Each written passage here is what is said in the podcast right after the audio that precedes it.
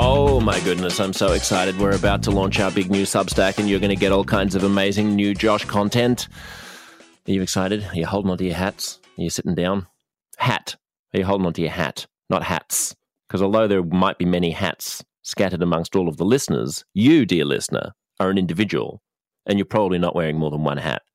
If you're even wearing one hat, I think that's pretty good in 2022, uh, since they don't seem to be as, as common as they were back in the 1950s. Uh, but if you're wearing multiple hats on top of each other, then that's even more impressive. Welcome to Uncomfortable Conversations, the safe space for dangerous ideas. Uh, imminently, like within the next week, we're going to launch the Uncomfortable Conversations Substack. What that means is that right now, right now, right now, take your phone out and send an email to uncomfyconvos at gmail.com. Uncomfy, U N C O M F Y, convos, C O N vos at gmail.com and just say subscribe or just put question mark or just put substack thing what is this thing put me on it because if you're one of the founding members you will get a bonus free amazing benefit in addition to all of the other amazing benefits that uh, that people will get if they subscribe after this week so get in now if you haven't bothered to do it because the the doors are closing this is one of those raiders of the lost ark moments where there's a door uh, preferably a, a um, like a rock door closing, and you have to roll out through it. Are you older than the age of thirty? Then you understand that reference. If you don't, then go to Google and type in go to www.google.com and type in Raiders of Lost Ark rock door closing Harrison Ford roll underneath, and there'll probably be a GIF of what I'm talking about. Who better than Kat Rosenfield to uh, to be our last free? Uh, it's not the last free episode. You're going to keep getting free episodes every single week. But my point is, the last episode before an additional bonanza, a deluge, a tsunami of greatness descends upon upon us all. Uh, Kat has been on the show before. She's a culture writer. She's a novelist. She's a columnist. She has a podcast. Uh, and she's a great thinker about feminism, femininity, sexuality, consent, what the kids are doing with their wobbly bits these days. You don't really need to know much more about this conversation, except that it's a, a kind of interesting and laid back meander through an interesting woman's idea about where womanhood currently is. Send us an email, uncomfyconvos at gmail.com. Uh, tell us you want to subscribe. You will get a big benefit. In the meantime, enjoy. The one and only Kat Rosenfield.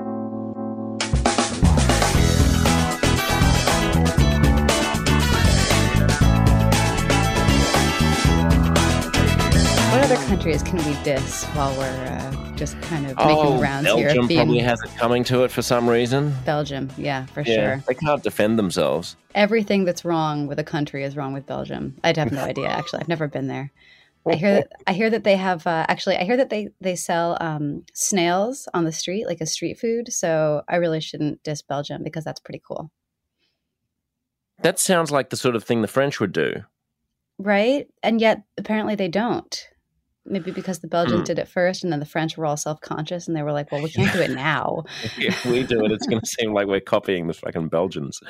Uh, Belgium's weird. You know, do you know, you don't know anything about Belgium? No, nor do I, but I know one thing, which is that it's not a real country. Like it, I mean, sorry to Belgians. like, you know, because there's a chunk of it that's French, that's ethnically French and speaks French. And then there's a chunk of it that's uh, what Dutch and speaks Dutch. Yeah. Dutch. Well, you know, I mean, there's a chunk that's like that they just gargle on saliva in the back of their throats. Is that called Flemish, or is there? There's another one, and then and they've you know like geopolitically, it's sort of like a lot of countries in Africa. People hundreds of years ago just drew it on a map and were like, "Yes, that'll do." And then right. they were like, "All right, we're we a country?" Okay, yeah. We'll what I'm just remembering is that I think that um, my podcast co-host Phoebe's husband is Belgian. So, oh shit! What's I, Phoebe's husband's name? Um, Joe. If you but don't, like, if you're that uncertain, then it doesn't matter that we're dissing his country. Right. He maybe doesn't even exist. This is the thing. Right. I mean, have you ever seen him? Have you ever seen him eat a snail? Um, uh, no. Well, no. yeah, lovely to have you back on the show. Um, Thanks for um, having me. I was thinking. I've been thinking about uh, about feminism and about the state of women's rights in America. As you do. About, about Roe and uh, I just saw a one woman show about RBG. Oh, It's on here. Yeah. There's a whole one woman show about RBG. Wow. I mean, she's been the subject now of, um, I think, at least one biopic and and now a one woman show. How was Mhm. the show? I mean, look, it's very celebrated here. It's by the Sydney Theatre Company, which is probably our most prestigious uh, company that Cate Blanchett used to be the, the creative director of. Uh, and it's very well performed. But you know that thing that some biopics do or that some true stories do where they spend a lot of time telling you how amazing the person is instead of showing you the ways in which that person was amazing? Like there's a lot of sort of monologues of like and at the time it was impossible for women to conceive that they would do blah blah but i said no and so i did this and i did that. And the reality about ruth bader ginsburg is probably that she was quite sort of humble outwardly and quite internally strong and probably spent didn't spend a whole lot of time boasting about herself and so it feels like I'd rather just see the scenarios in which she showed her character than have someone talk talk at me about what an what a pioneering woman she was, if that makes sense. That makes perfect sense to me. I would also prefer that. well, as a writer, hopefully you've already cottoned on to the show don't tell. hmm Principle. It's true. It's a cardinal rule. Um, shall we start with uh, Junot Diaz? Yeah, by all means. Let's start with Junot Diaz. I was going to follow up on that and explain to people who Junot Diaz is and what's happened. But I saw you tweeting, and therefore I thought, why don't you do the explaining since you're the guest and I can just sit back and have a sip of my coffee because it's still early here. Oh gosh, I didn't do my homework. Er, wait, early. okay. Um, let I'll me. just, just let, let the listener enjoy my. Yeah, sure, sure, Josh Szeps. I'll do your job for you. Hmm. um, how to explain Junot Diaz? So I'm I'm gonna get my dates wrong on this because um, I didn't realize You're that I. I didn't come prepared with flashcards about. no, Juno that's all right. I just have your Twitter up in front of me, and so I was I thought, oh, Kat's talked spoken about this as well. But you don't have to be perfect. Yeah, no, I couldn't. I couldn't it's live, dude. resist. I couldn't resist talking about this. I'm probably going to be talking about it on my own podcast later this week. So, okay, Junot Diaz, um, Pulitzer Prize winning Dominican American novelist, uh, just an unbelievably gifted literary figure, um, important voice, important in the American canon, um, important on our current landscape. Was I'm going to say maybe in 2018 accused of sexual misconduct by three women, but this already makes it sound more straightforward and more serious than it actually is. So what happened Sounds was pretty serious. Sexual Yeah. misconduct against three women, independently corroborated. hmm Okay, so the three incidents were as follows. The most serious one I'm going to give you first. Um, a writer named was it Cindy Clemmons? See, this is this is the problem with having me spout off about stuff that I've only been tweeting about. When I You just don't say that. You, you're such a novice, Kat. This is how you bullshit. See, when you do three hours of radio every single day, you learn how to bullshit people. You just don't say the name. If, you, don't. if think- you're if you doing three hours of radio every single day, I think you've made some mistakes. Like you made a wrong turn somewhere. oh, I'm so glad that you can say that. So many people don't. Oh my God, it must be amazing. Congratulations. And I'm like, yeah, but you have to do it every, well, not every day, obviously, but every weekday. yeah. Like, even if you don't want to, you still have to do it. That's the thing about jobs that I hadn't realized because I haven't traditionally had jobs, actual jobs. hmm They, you have to do it even when you don't want to do it. Did you know that? Um, I, I have heard that, yeah. But Yeah, you get up in the writer, morning and they go, "Yeah, you have to still work." And you go, "What if I don't want to?" They go, "No, that's the that is part of the deal of having a job. You got to come in and do your radio show." well, anyway, like a point is- whole uh, entry in the uh, I think the American literary canon about the chaos that ensues if you tell people that you would prefer not to do your job. They don't really know what to do with that. You could you could Mm. Bartleby it. You could be the Australian Mm. Bartleby. Well, what would happen when the studio goes live at twelve thirty every afternoon and I'm not there? I don't know, actually. Um, that this is beyond my area of expertise and beyond my regional expertise. So I assume that they like they take you out, they throw you in the bay where you're eaten by sharks. Right. Okay, and they're So- fucking fantastic. all right. But anyway, so yeah, so gonna- 2018. Yeah, just don't just leave out Clemmons. names. That's my tip. Yeah. Yeah. All right. So, okay, this is how Junot Diaz was Me Too'd. In May of 2018, Zinzi Clemmons, I'm reading from uh, Ben Smith's write up on Semafor, by the way, a writer who he'd met at Columbia University when she was a graduate student, stood up at a literary festival in Sydney to make allegations she detailed later on Twitter that Junot Diaz had cornered her after a campus event and, quote, forcibly kissed her. Okay, so the forcible kiss, um, which I remember this allegation very well because in the course of describing this forcible kiss, uh, certain details were omitted. But the one thing that Clemmons did say, she described herself as a quote, wide eyed 26 year old, which really struck me. Uh, a 26 year old is an adult, like not even a, you know, a barely adult. That's an adult that's an adult woman. But nevertheless, she this wide-eyed 26-year-old was very um, upset, accusing Diaz of having, you know, uh, assaulted her, basically forcibly kissed her against her will. Okay, from there. There are two further allegations. One is by Carmen Maria Machado or Machado, I don't know how to pronounce it. Um, she said that Diaz went on a misogynistic tirade against her when she asked him a question um, as part of an event at some literary festival.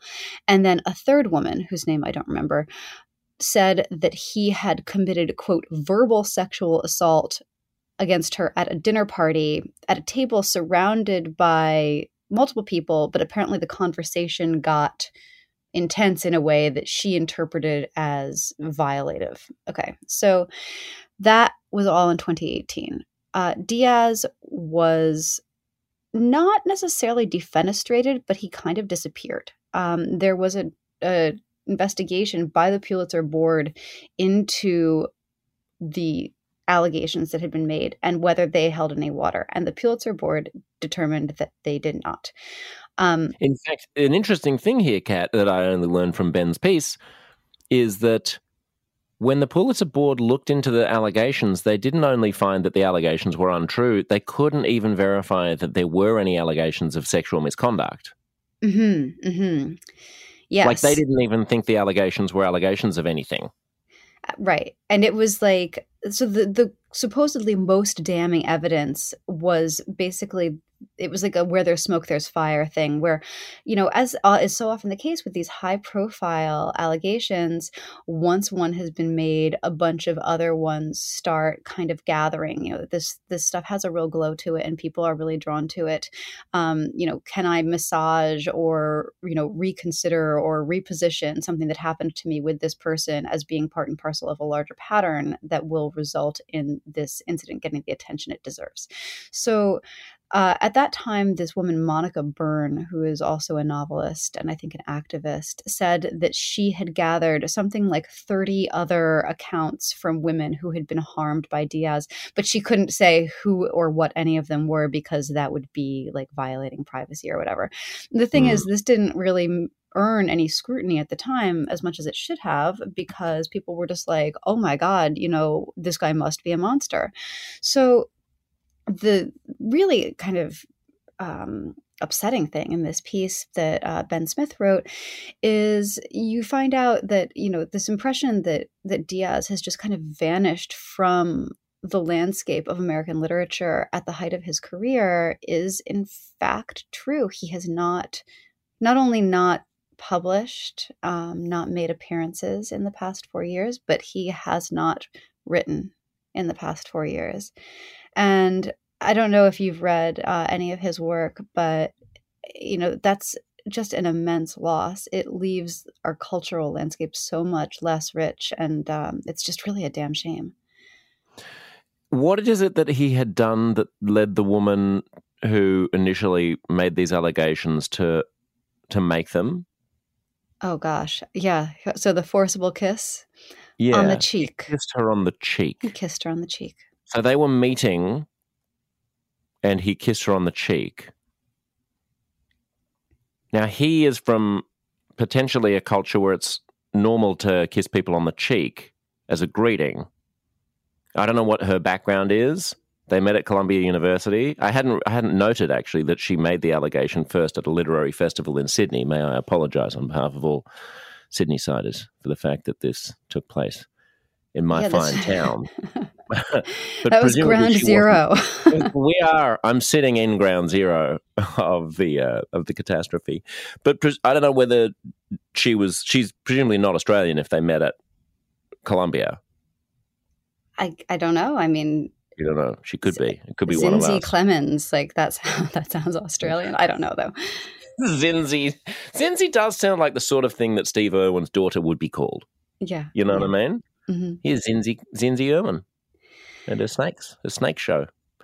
Uh, so she says, and so she made the the entire edifice of this person being excommunicated from polite society may be based around the fact that at this moment in 2018, when everyone was reckoning with how to respond to allegations of sexual harassment, we were just extremely credulous about a misunderstanding over what sort of greeting is appropriate.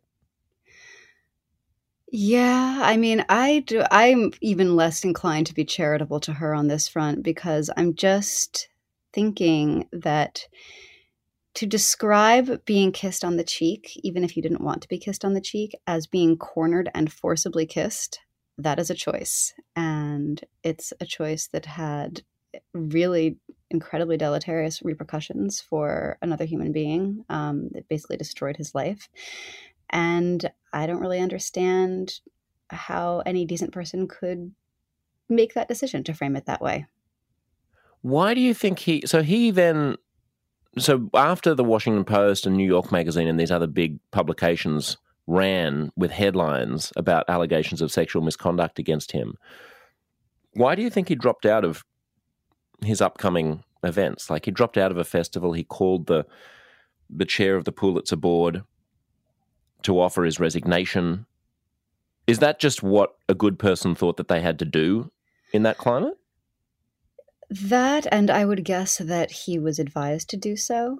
Um, and this was a, a time when, as soon as an allegation was made against you, it was like depending on what kind of environment you were in but you know if as a literary figure you know you're you're very much immersed in like the kind of like nexus of all of this activism uh, it's all taking place um, it was understood that like if you were accused you should go away and it didn't even really matter if it was a true accusation or not because right now the most important thing was that women be heard you know mm. and because for too long women had been disbelieved and had been dissuaded from reporting these kinds of things and had been I guess, suppressed by a system that protected powerful men. Right. So now, now the tables had turned. I mean, you saw a fascinating kind of brand of non-apology or non-denial that would that would come out. Um, James Franco did one of these when he was accused of having done whatever it was he was accused of doing.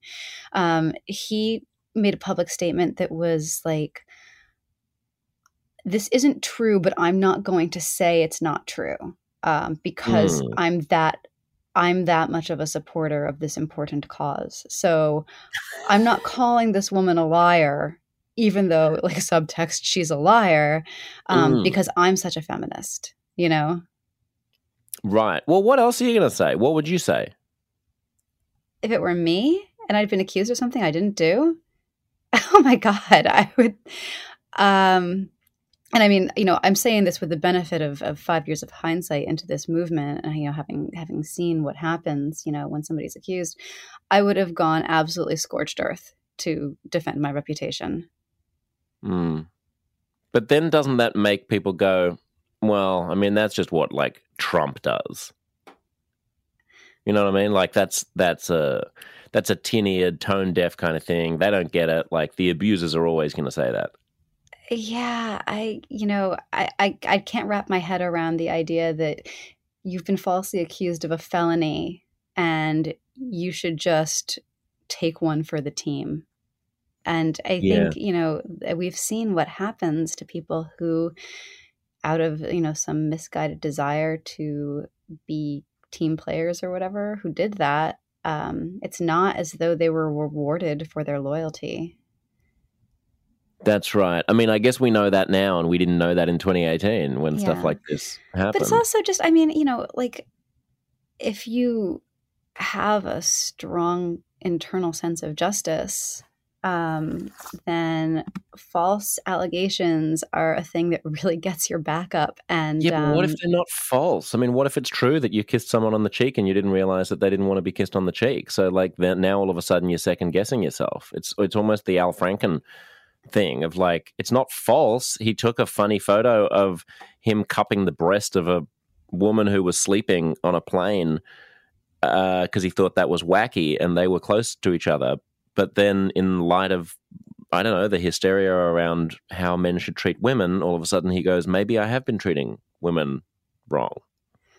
well, is that really what happened?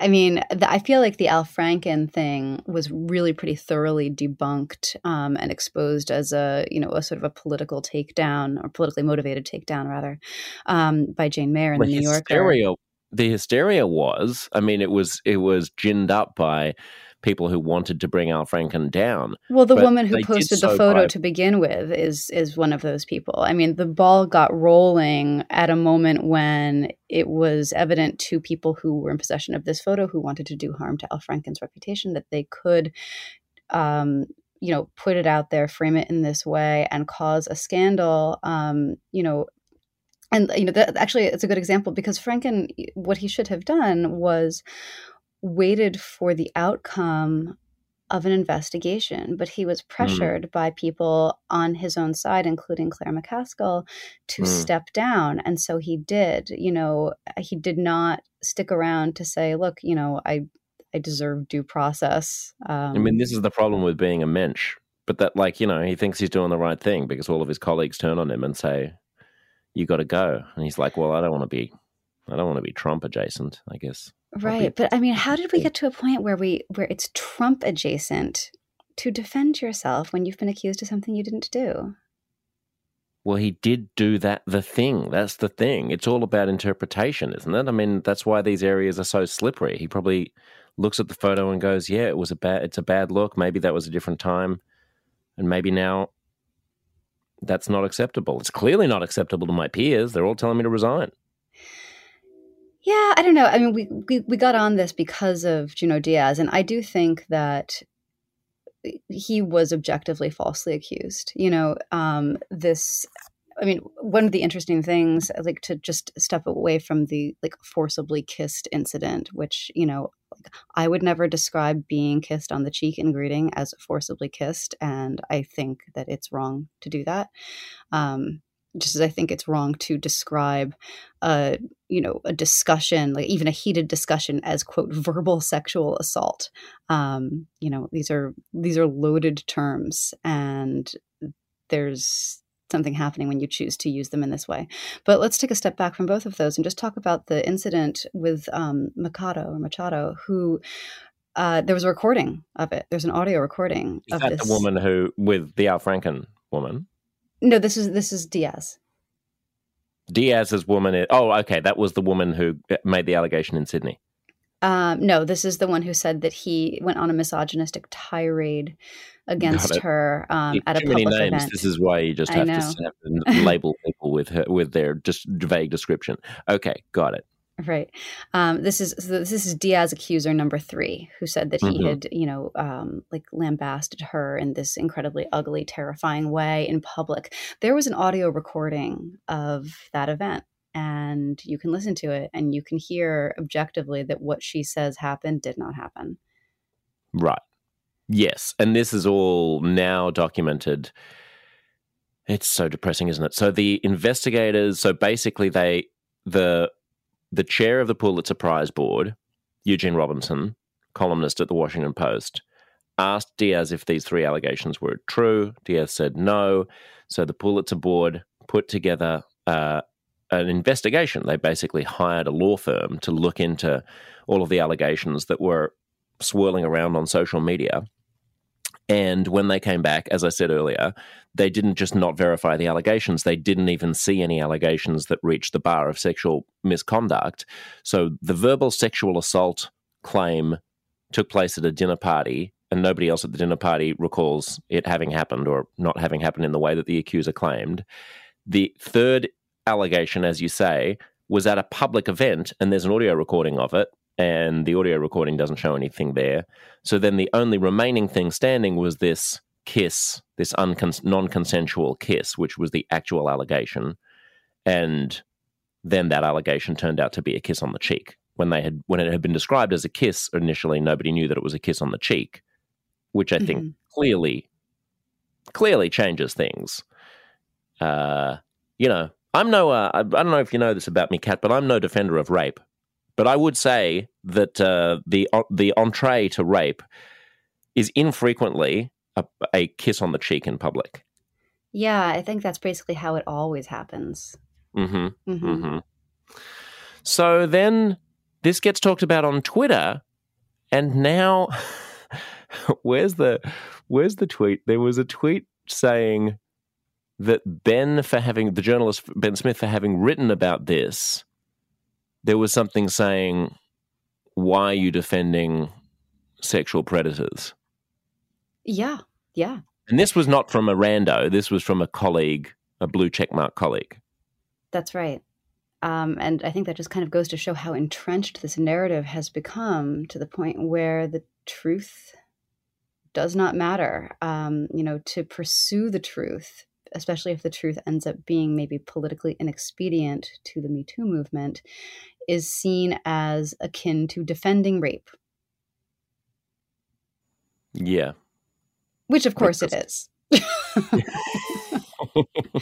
so where do you see the the fallout of Me Too now? Like, uh, because you know, the, some people will hear this and go, "So what? Are we going to go back to a, an era when men can can do whatever they want to with impunity, and women aren't believed when they make accusations?" Then, I mean, I don't know. I, I think that the Me Too movement, even before what happened to Junot Diaz happened, I saw it as having lost its way. And I think we've talked about this somewhat um, on your podcast before. But you know, insofar as the Me Too movement accomplished something useful, look, like Harvey Weinstein is going to die in prison. Um, there's a number of men who really legitimately did abuse positions of power in, you know, in professional circumstances to mistreat women, you know, to like leverage sexual favors from women. That's inappropriate. It shouldn't happen. Um, I mean, I thought one of the earliest successes of the movement was that it got us talking about the fact that women do experience and suffer from this looming shadow of sexuality in the professional sphere and it's sort of inescapable and it's and it's inescapable in a way that is more than just like the beautiful actress ingenue, you know, being like uh, coerced on a casting couch. It's when this is like a sort of inescapable valence of your professional life. Um, it's it becomes just as frustrating and just as unfair if you're not receiving that kind of attention. You know, if you are being subject to unwanted advan- advances at work because you're young and, you know, beautiful and attractive and desirable and, and so on, like that's a Me Too problem. But if you are being overlooked at work, uh, if you're being, you know, professionally dismissed because you're not sexually interesting to the other people in your office that's also a me too problem like mm. the solution to this is is to you know do what we can to just take this element out of professional life for women so that we can engage equally in a professional sphere without you know having to worry that somebody's looking at our tits or that somebody's not looking at our tits and you know that either way we're being harmed um, how frequently do you tits. worry that someone's not looking at your tits Kat every every day I can't even see you right now, so I can't look at your tits or not look at your tits. And it's, it's devastating to me to think that you might not want to be looking at them. This is I would know. want to look at your tits, but I don't have I don't have the means currently to do it. But we could we could hit up a Zoom or something, and you could just flash me a bit of nip, you know, if that if you'd prefer, if it would make you feel more comfortable. A bit um, of nip. Just a little nip. Uh, just yeah, the nip, so the, just to see how it feels. I just found the person who said that. So why are you writing apologia for a serial abuser of women? Shame on you. And this blue checkmark person, Dr. Sandy Parchak, is a professor and award-winning author with ninety thousand followers. And then Jesse Singal parachutes in because, of course, he does, saying isn't that what's in dispute? Whether he has done something bad enough to warrant permanent expulsion from public life? To which another person responds to Jesse, Don't you have trans genocide to plan, you absolutely useless wet wipe of a human? Oh, and another person says, Shame on you for not being able to read. This is to, to uh, Sarah, who had criticized Ben for defending mm-hmm. Junot. Uh, shame on you for not being able to read this article with honest eyes. People shouldn't be cast out without proof of serious offences. That's the whole point, and you chose to miss it. To which someone else responds, Believe women. We don't need forensics to prove a guy has behaved as a creep. So is Twitter just a cesspool now? Um, yeah, yeah. Gosh, you know, I, I'm very fond of Jesse. He's a friend, but um, that dude needs to get off that website. It's not yeah. good for him. I think he and Elon should take a retreat, a meditation retreat together. And then nuke Twitter from space. Oh, wouldn't that be good? Has it changed, do you think, Twitter? Are you one of these? Everyone, I've, I've, the instant Elon bought it, everyone on Twitter was saying, I can't believe how much Nazi hate there is. And I was like, I don't think he's changed anything yet. Like, I don't even think there's any, he hasn't even turned, twisted the dials or who's back on or anything. Yeah, let and me tell you what happened. After Elon Musk bought Twitter, um, all my toilets clogged and my pantry became infested right. with food moths. And, right. um, you know, the cat's head started spinning around. I'm sure right. that it, none of this actually happened online, but I'm sure that Elon Musk is responsible. Mm-hmm. And yet, I think in, by now something has happened, and I don't know if it's just a tonal shift or if I'm just noticing it more, but it, it does seem to be completely unconstructive. I mean, incapable of having any conversation that's worth having. Interesting.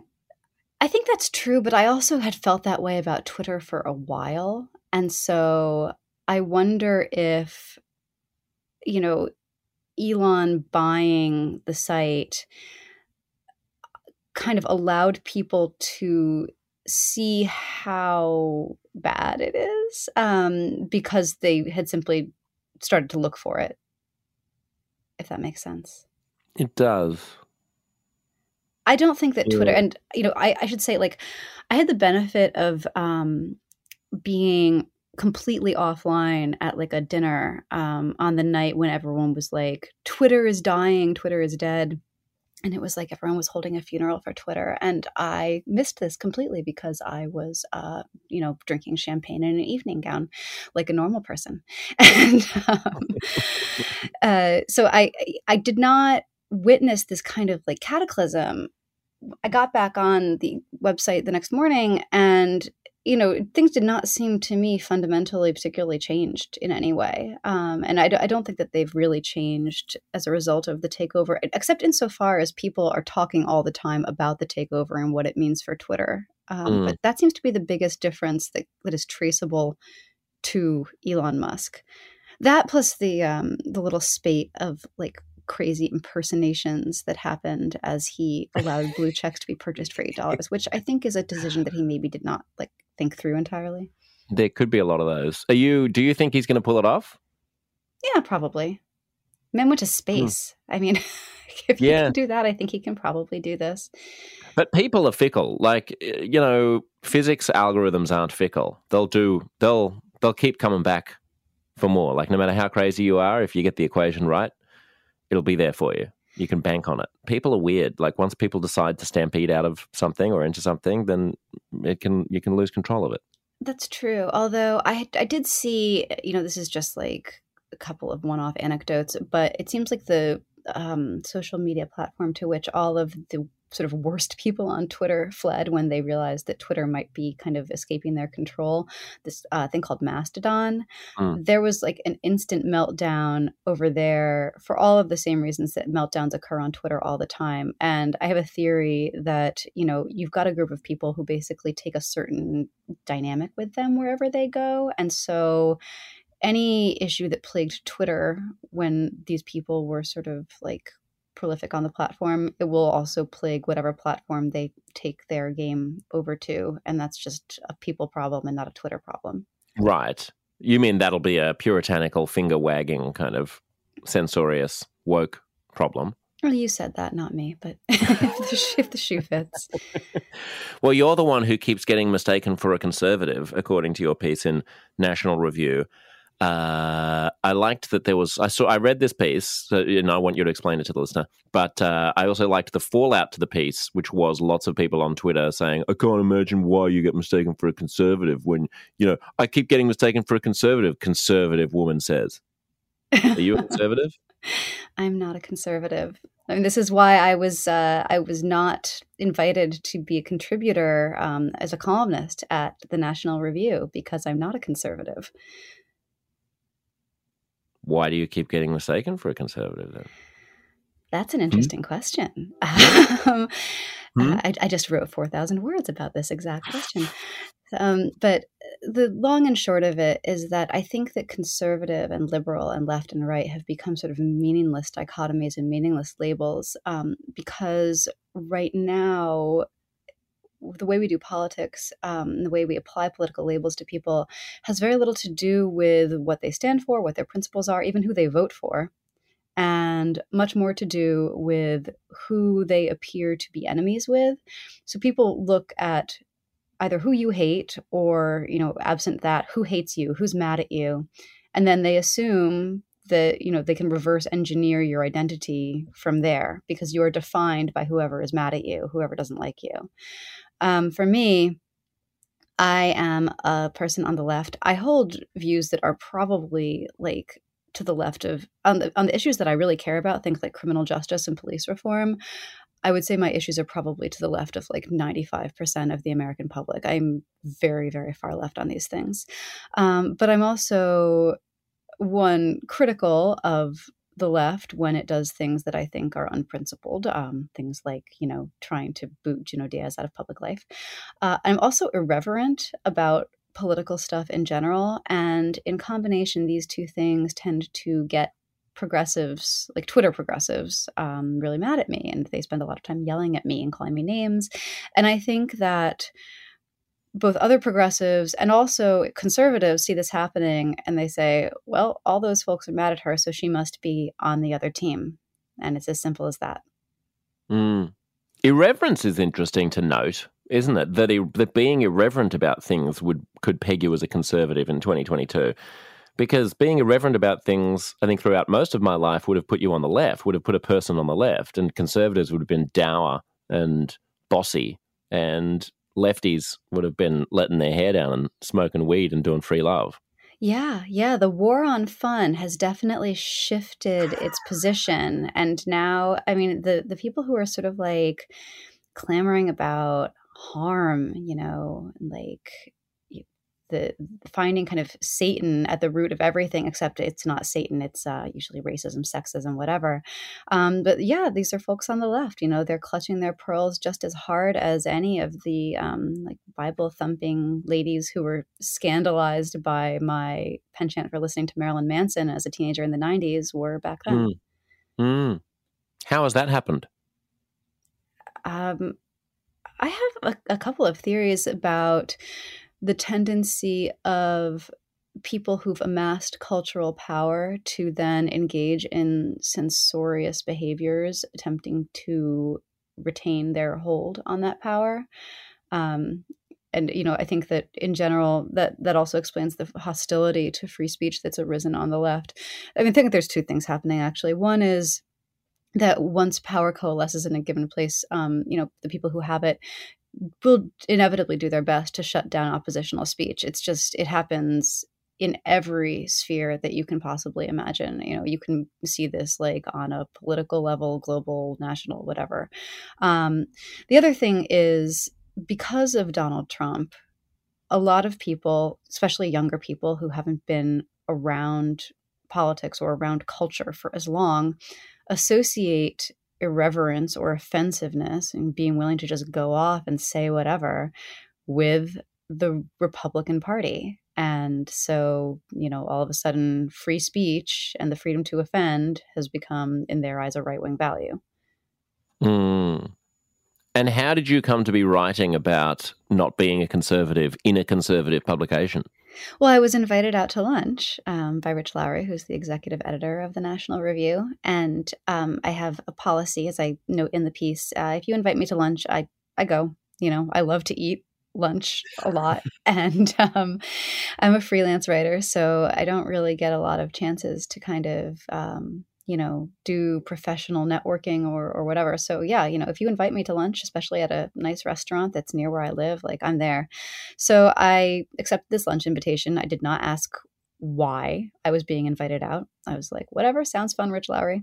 But after I got there and uh, we'd eaten and the plates had been cleared and we'd sort of talked our way through all of the polite conversation topics that two writers can cover, I finally said, to Rich, what am I doing here? And he very apologetically said, Well, I was going to ask you if you were interested in writing a column for the National Review, but it turns out you're a liberal. And I laughed and he laughed. And I said, This is not the first time that this has happened to me because it wasn't. And he suggested at the time that maybe this would be an interesting piece. And um, what I ended up doing was uh, I wrote it on commission for them through this thing called the Pacific Fund, which um, is a, a, means for the National Review to fund journalism that's sort of outside its usual wheelhouse, which is how hmm. they ended up with a bleeding heart free speech liberal writing a giant feature essay in their pages. And you know what? More power to them for for offering me that platform. Yeah. Yeah, it's hard to imagine, uh, you know, a, a, a dedicated progressive left wing publication uh, inviting a conservative to write a piece at the moment, which comes back to the question about why have why have we flipped in who's irreverent and fun and open to new ideas and who's bossy and school momish and uh, and annoying and censorious. Yeah, um, I mean, I um, want to say like you know the thing about the National Review too is um, everyone took this piece as though it were bashing the left, and I understand why people who didn't read it might feel that way because they did append a really stupid subheadline to it that said something like "the left no longer tolerates dissent," which you know not right. the framing I would have chosen because it's not not accurate to the piece.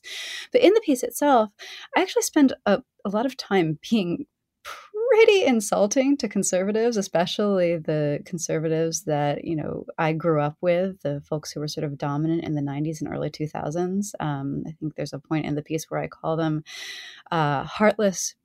Joyless, sexless, except for the fact that they're obsessed with the sex everybody else is having uh, in the privacy of their own homes and mm. they were good sports about that. You know, they didn't insist on taking it out. So, yeah. And you could probably make a lot of money by being like you're still young and hot, and you could be the kind of like sassy uh, conservative chick that uh, ruffles feathers. I mean, you could be Ann Coulter 2.0. Uh, has that ever appealed? It's occurred. It does not appeal. It's a curd. Yes, like I've I've thought of it. Not it's a curd, like oh, it's, it's as a, like a, like a cheese curd, not as a real. Oh, God, no, I I'm thought so you hungry. meant that it might occurred in real life that uh, this had happened. No, no, it's it's occurred to me. You know, it's been a thought. Like I could do this. I'm aware of mm. it as a career opportunity, um, but it does not appeal to me. Why not? Well, I mean, for one thing, I'm not right wing, and so I think I would inevitably disappoint people um, you know, when I got on there and started talking about how I'd like to abolish the sex offender registry and capital punishment and uh, enact, you know, sweeping prison reforms to yeah, but you can, more you can do justice. that these days. You just downplay the areas on which you disagree, and you and you dial up the areas on which you agree, and then you come in as if you're like, oh, I'm this great kind of wolf in sheep's clothing type person who can speak to both sides. I mean, it's the Dave Rubin trick, right? It's just like hey, you can you can like me because I'm the inoffensive version of thing of the other side. But in actual fact, I'm just going to constantly talk about the things that I agree with you on. Yeah, that for some reason um, just doesn't really appeal to me. Does it appeal to you? Not at all. No, I mean, okay. I think you have to be a shameless hack for it to appeal. But you know, mm, there's money in it.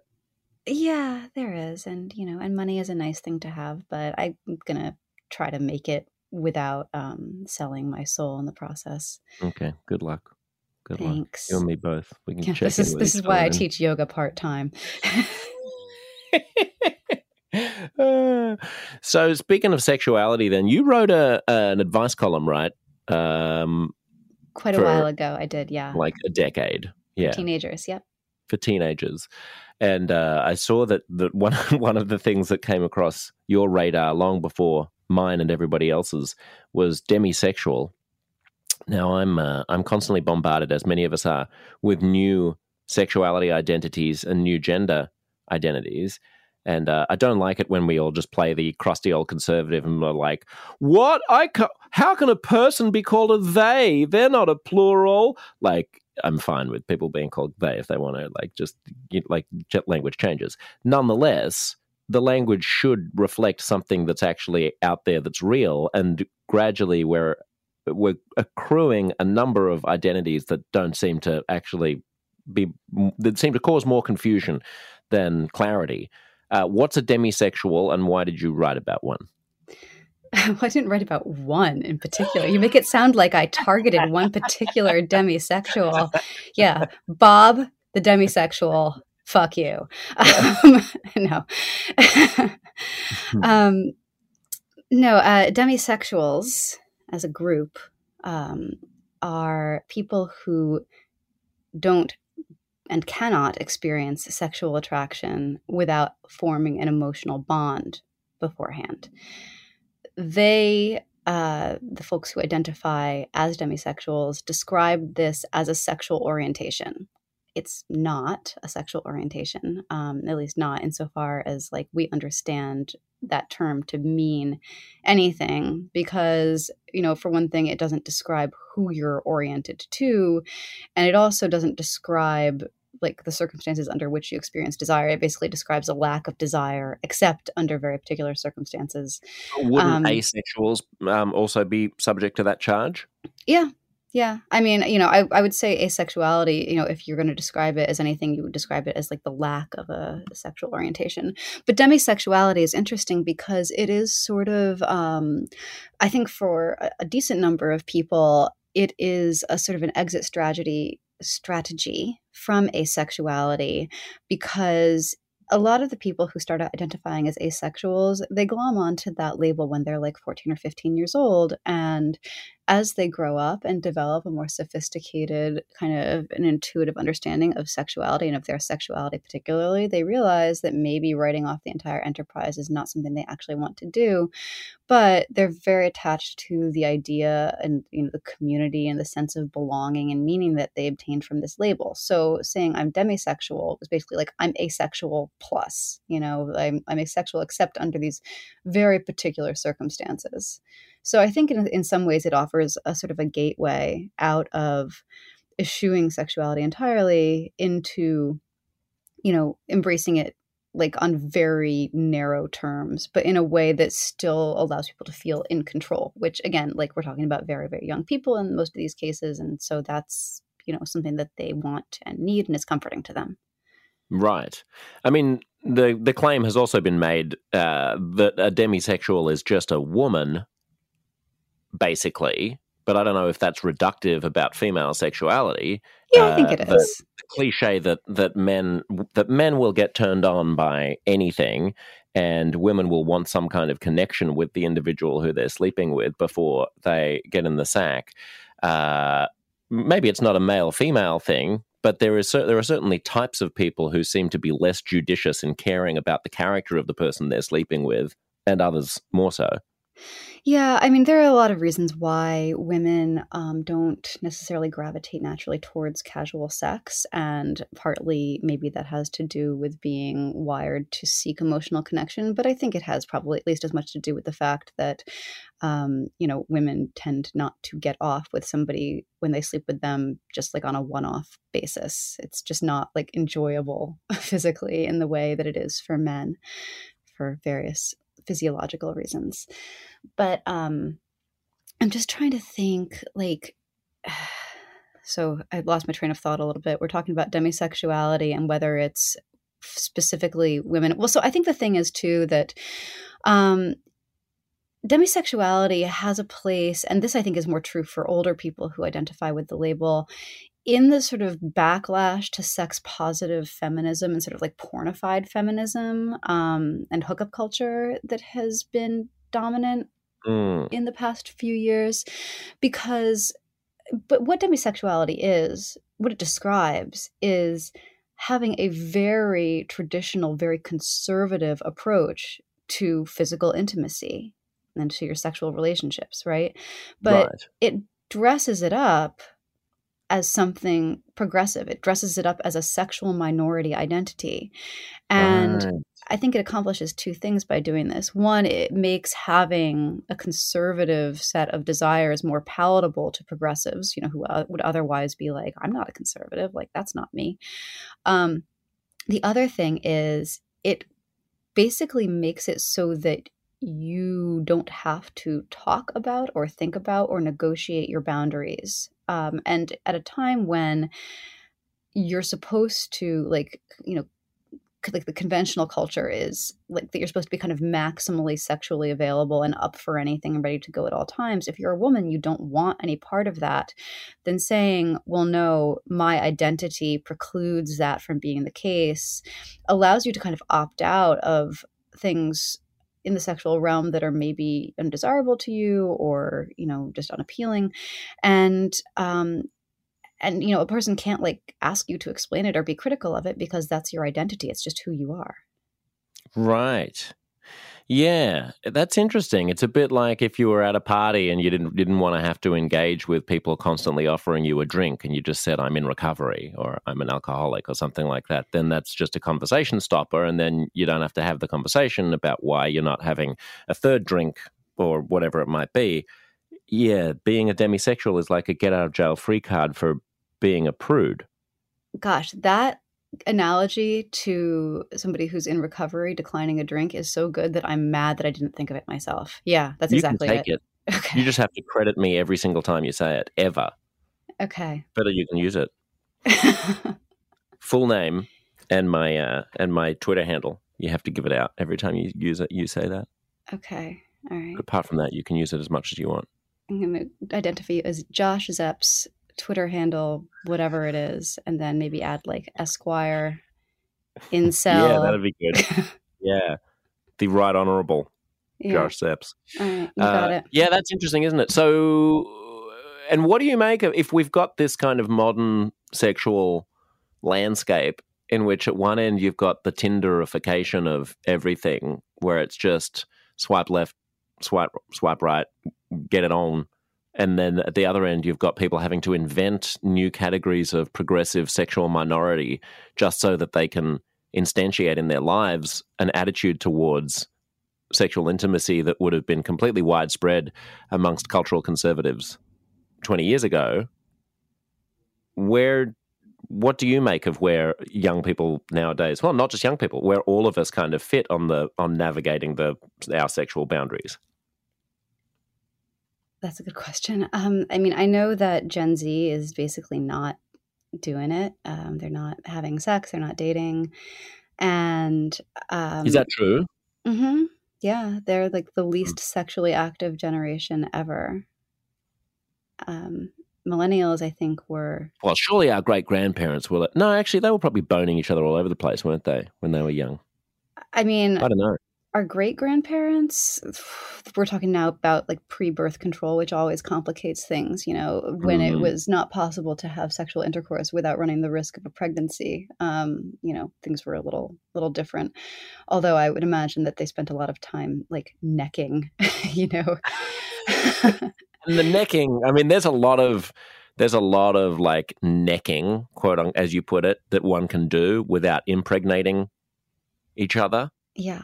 That can get pretty serious if you Yes. follow my drift, listeners. Yeah. I mean, you know, some of the very religious um, folks that I went to high school with um, would, you know, would do everything but vaginal intercourse, including anal. Um, you know, Mm. because like, Yeah. Well, the sweet was- baby Jesus is cool with anal. yeah, no, Jesus loves. Jeez, I can't. I can't even. the, I'm gonna. I'm just gonna let you. Yeah. because the sweet baby Jesus doesn't can't inseminate a, uh, an egg and create a life, and that's what the sweet baby Jesus cares about mm-hmm. yeah. most. That you mean, I- don't do that. Right. Right. Exactly. You're I'm. I'm pretty to. sure that as he was dying, that was his. Those were his last words. Right. It was That like was. every. that You know, was everything, like- including anal, just Yeah, just tell the children. Tell the children, he said as he was dying on the crucifix. Do anal. Are you going to get fired? it's a question I ask myself every day, Kat.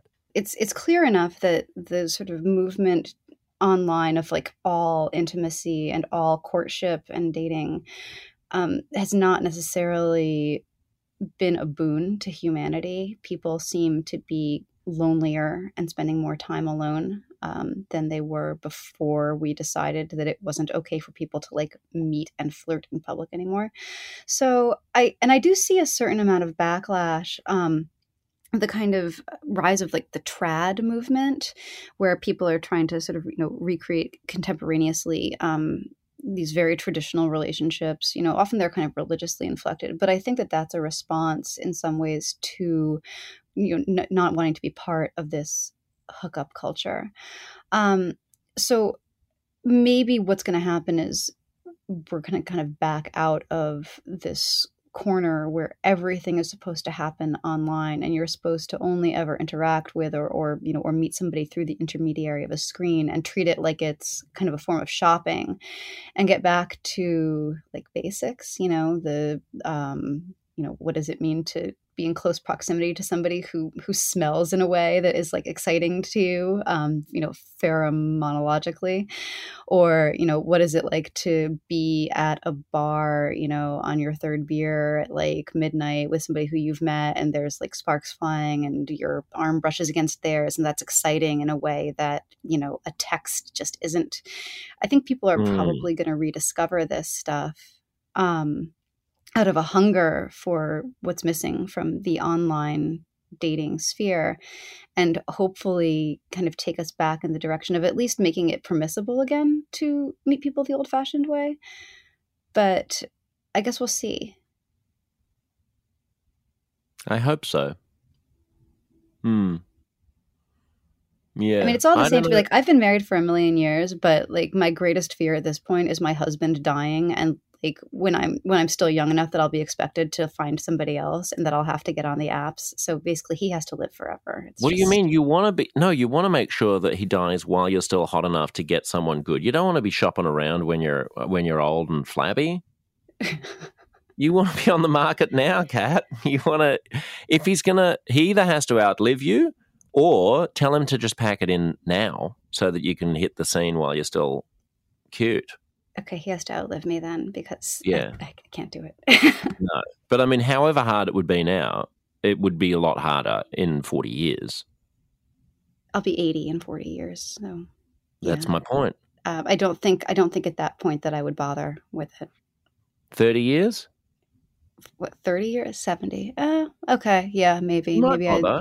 You might want a little bit of, you know, a little bit of action. I'm not saying you'd go full Jesus but you know, you might just want a you want a bit. You might want a bit of old school necking. Right. Right. Yeah. in the seventy. Oh, uh, you want to you want to play first date questions? This is you have the honor, uh, Kat, of being the last guest before my Substack launches. Oh, how exciting! You didn't know that? No, and I don't know. Week. Like and people, by the way, if people haven't gotten on board, then they don't even know what they get for being early subscribers yet. But you get something really, really cool for subscribing before the Substack launches and being a founding member. So if you haven't done it, then you have to send an email now to uncomfyconvos at gmail.com. U N C O M F Y C O N V O S, and just say subscribe or something like that, and my producer will put you on the pre list. But anyway, that's all a, a preface, Kat, to saying that that means that I'm going to. So normally, we're going to do first date questions at the end of a show where I just fire some questions at you, and it's like a Rorschach kind of thing. Uh, and only subscribers get that. But because you're with us before the cutoff, everyone's going to get this, unless they're listening to it after the fact. I feel a little used. Really? Yeah, yeah. You're just you're just good? giving me away to your listeners for free. Is it a good kind of used? Is no. it like a no, I feel kind of, hmm. this is like this is at least as bad as being forcibly kissed on the cheek by Junot Diaz. It is. The, I would grant you that. I would uh, definitely grant you that. It's at least that bad. I mean, I spend the next three years in exile. Yeah, yeah. Well, you. I think um, you have to give me your podcast, right? That's the rules. I'm just kidding. I don't want it. Um, okay. okay, fire away. Hit me with okay, your first, so first date questions. First date questions. What's happening now that in 20 years people will look back on and laugh about?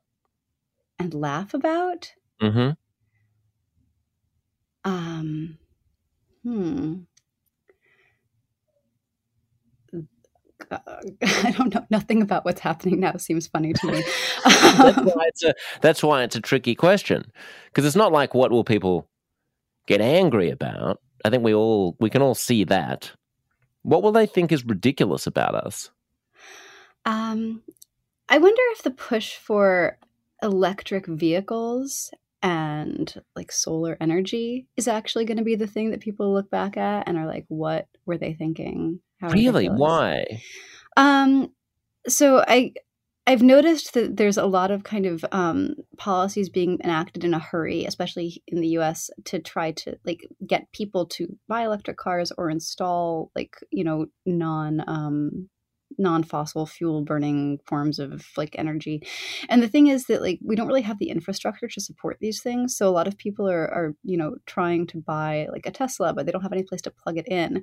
And there's a little bit of a cart before the horse thing happening here that I I mean, it would be amazing if we like got really innovative in a big hurry and made all of the necessary stuff to to support this like transition that seems to be in the process of attempting to happen.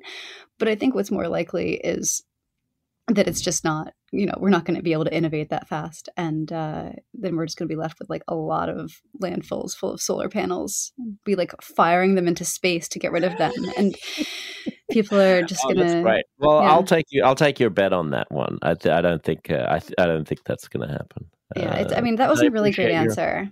I appreciate your uh, your incredibly foolish and uh, and uh, uh, uh, pes- really pessimistic answer in light of the climate chaos that we're about to endure. Kat, I'm sure everyone will look back on this and go, "Why weren't they buying more electric cars and putting solar panels on their roofs roofs faster?" That's what yeah, I think they're going to be more like, "Why did they shut down all of the nuclear power plants? Well, like, we really needed well. those." I'll say that too. Uh, what do you never get tired of? Oh, um, these are bad first date questions. They're too. Oh, they're terrible. terrible. Okay, this, this date there is not going to be a second date. what do I never get tired of? Eating. Eating. Yeah. Okay, what's your favorite first date question? Um. Oh man, I wish I were clever enough to come up with something really, really funny right now, but unfortunately my brain is working slow. What is my favorite first date question? Um, how many kidneys do you have? Kat, how many kidneys do you have? Uh, well, no, this is my my question that I ask to people on a first date because if they have the normal number, if they have two, then I mm. drug mm. them and I take mm-hmm. one, and then they wake up in a bathtub full of ice mm. um, having had With their a, organs harvested. A note written in blood on the bathroom wall saying, call 911 immediately. Yeah, yeah. You've uh, you've been on a date with me before, I guess. I have. I was that man. Uh, what's getting worse as you get older, and what's getting better as you get older? Um, worse as I get older. Um, let's see like in the world or like on my body that's the interesting thing about the question um, if it's on my body it's everything everything is getting worse um, what's getting worse in the world as i get older um,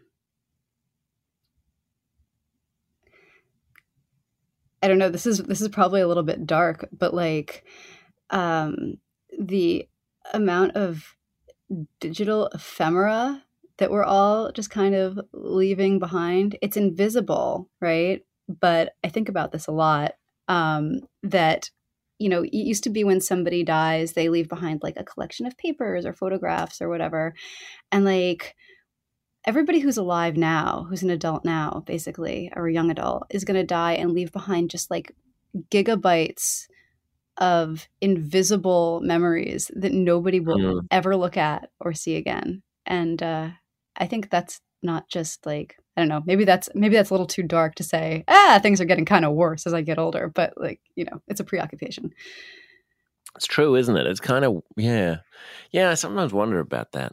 Just the sheer and what happens to them? Do they just degrade on a hard drive somewhere in a server farm in Iceland, and eventually get re-wiped over with some some new person's Google Drive? I wonder. You know, I, I think I really did a number on the guy at the Apple store when I was getting my new phone recently and I was like transferring my files over.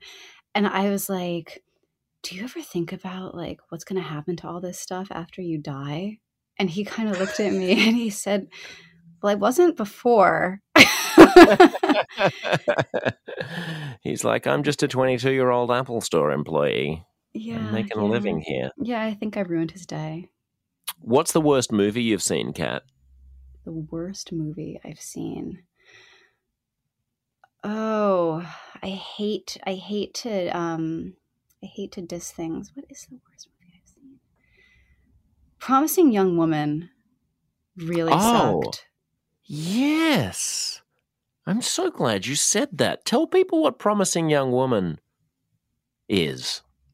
Promising Young Woman is um, a movie about a 30 year old played by Carey Mulligan who spends her leisure time going out with bad men, pretending to get super duper drunk, and then allowing herself to be taken home to their houses, the, the bad men's houses, where if they um, attempt to sexually assault her, she does something unspecified but very bad to them. I'm not clear if she actually murders them or just like messes them up. no, really she bad. doesn't. I, don't, I think you. I don't think she murders them. I think in each case she does something different to them, shames them in some way, or Yeah, yeah, or like I don't know. I feel like she doesn't she isn't she covered in blood after one of these incidents? I don't remember. She might beat them up. Yeah. Yeah, I don't know. Um, but anyway, I um, this it's so basically it's um it's a rape revenge movie, but um, it's bad. It's a bad movie. It is bad. I had a lot of hope for it. It's a really interesting conceit. Like I kind of liked the idea of like getting back at rapists. It, it has a sort of a Dexter quality to it. Remember Dexter, the show about the serial killer who only kills killers?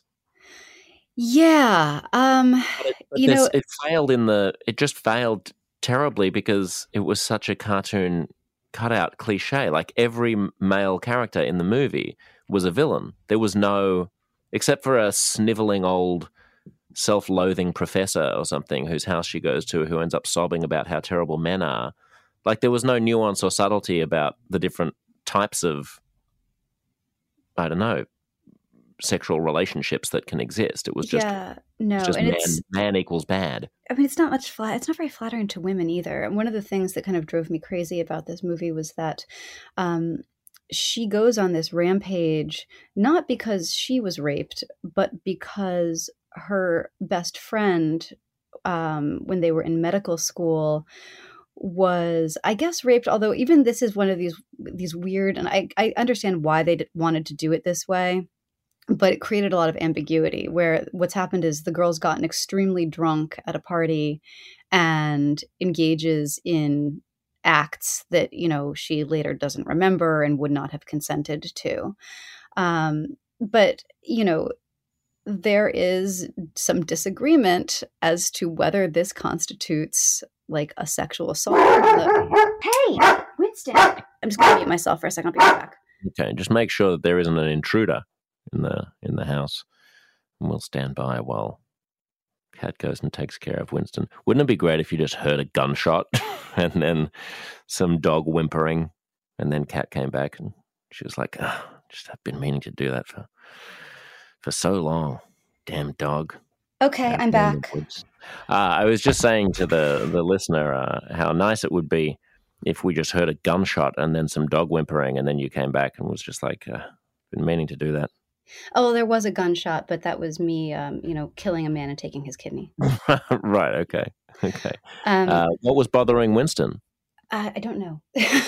Okay. um, it- What he- kind of he- breed is Winston? Winston is a golden doodle. Uh, he's a big, Oh.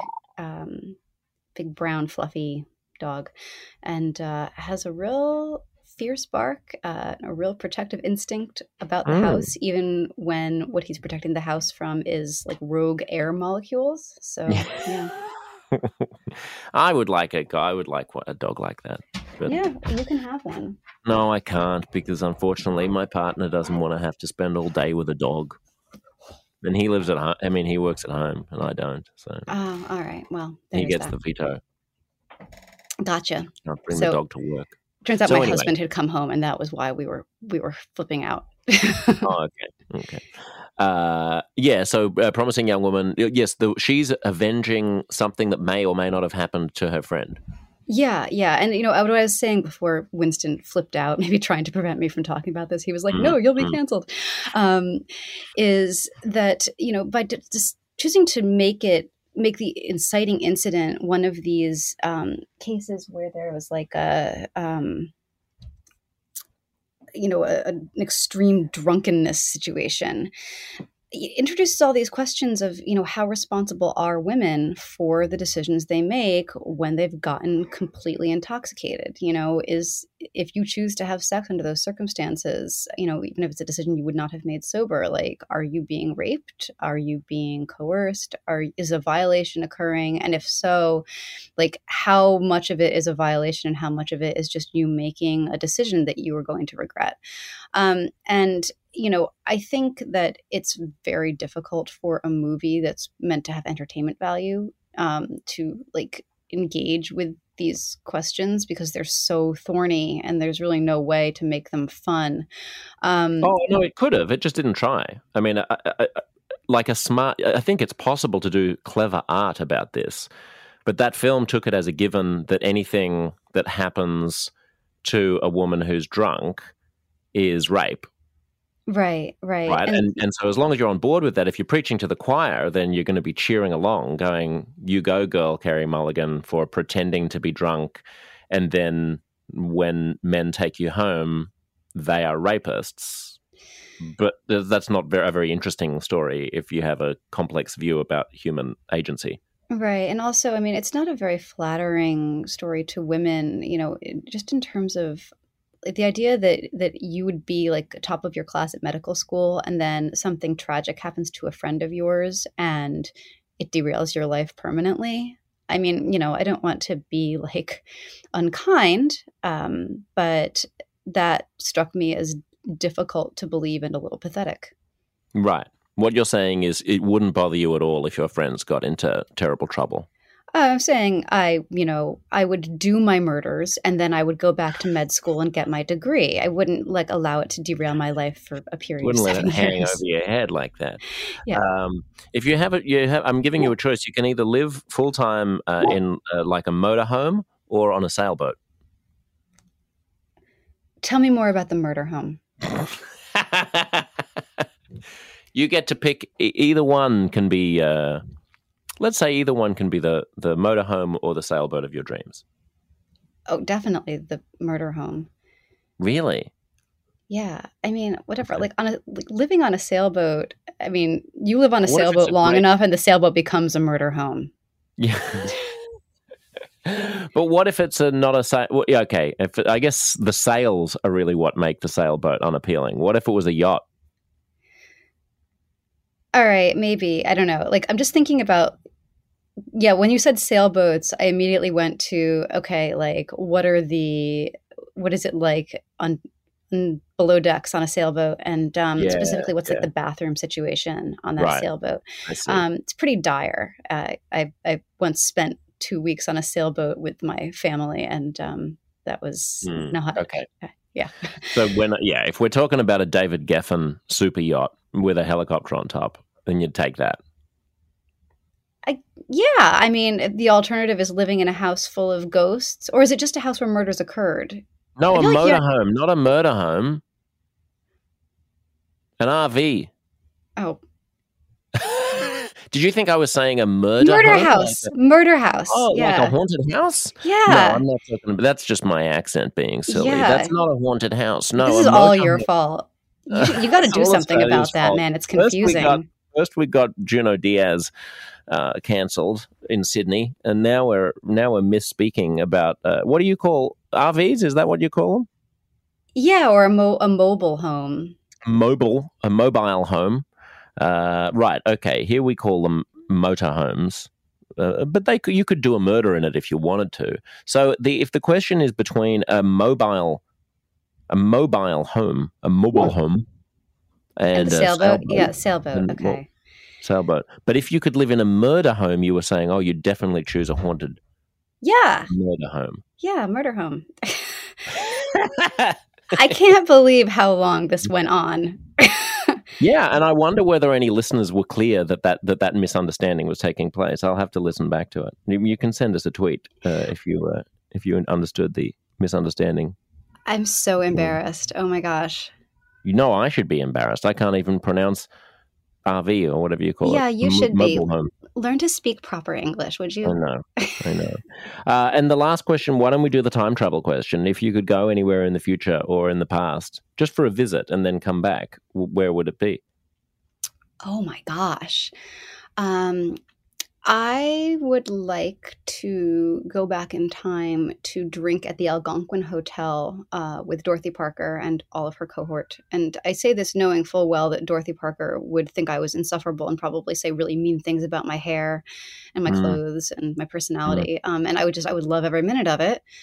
Um, because at the end of the night, I would get back in my time machine and return to the future in which Dorothy Parker is dead. Right. And then you'd be like, I've got the last laugh, bitch. Exactly. Exactly. Yeah. Kat, well, it's lovely to, t- to catch up with you again.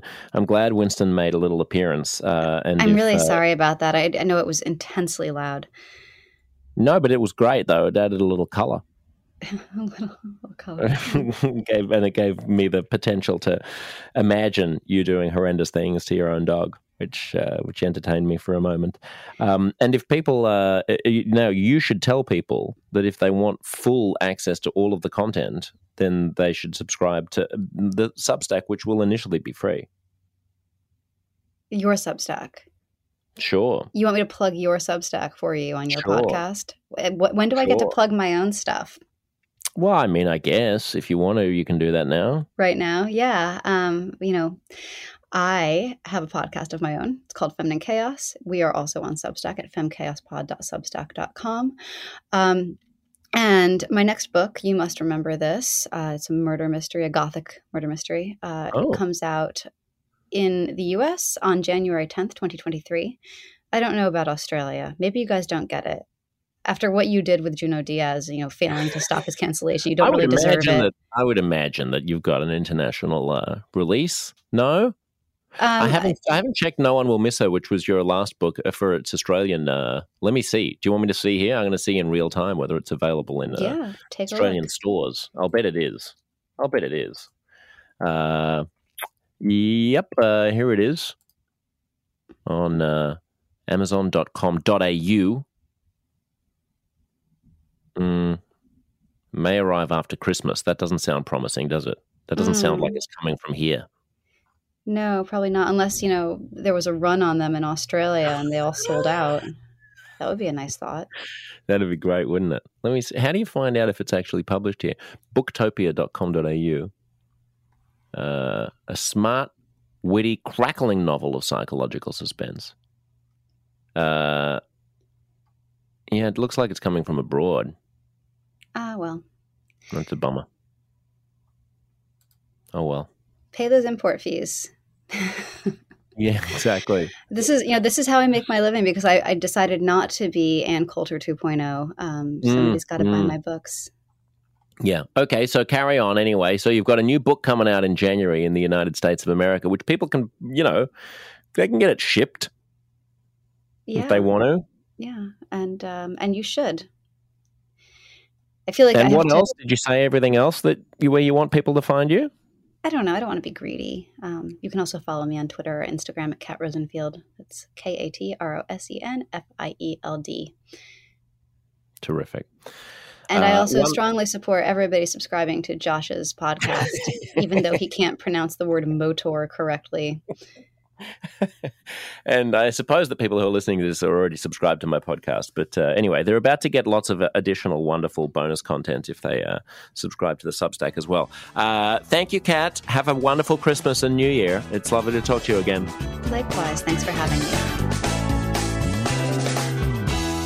Uncomfortable Conversations is produced by Stefan Postuma. Follow me, Josh Szeps, on Twitter and Instagram for all the latest. May your day be fruitful, your mind humble, your enemies generous, and your conversations perfectly, sparklingly, delectably uncomfortable.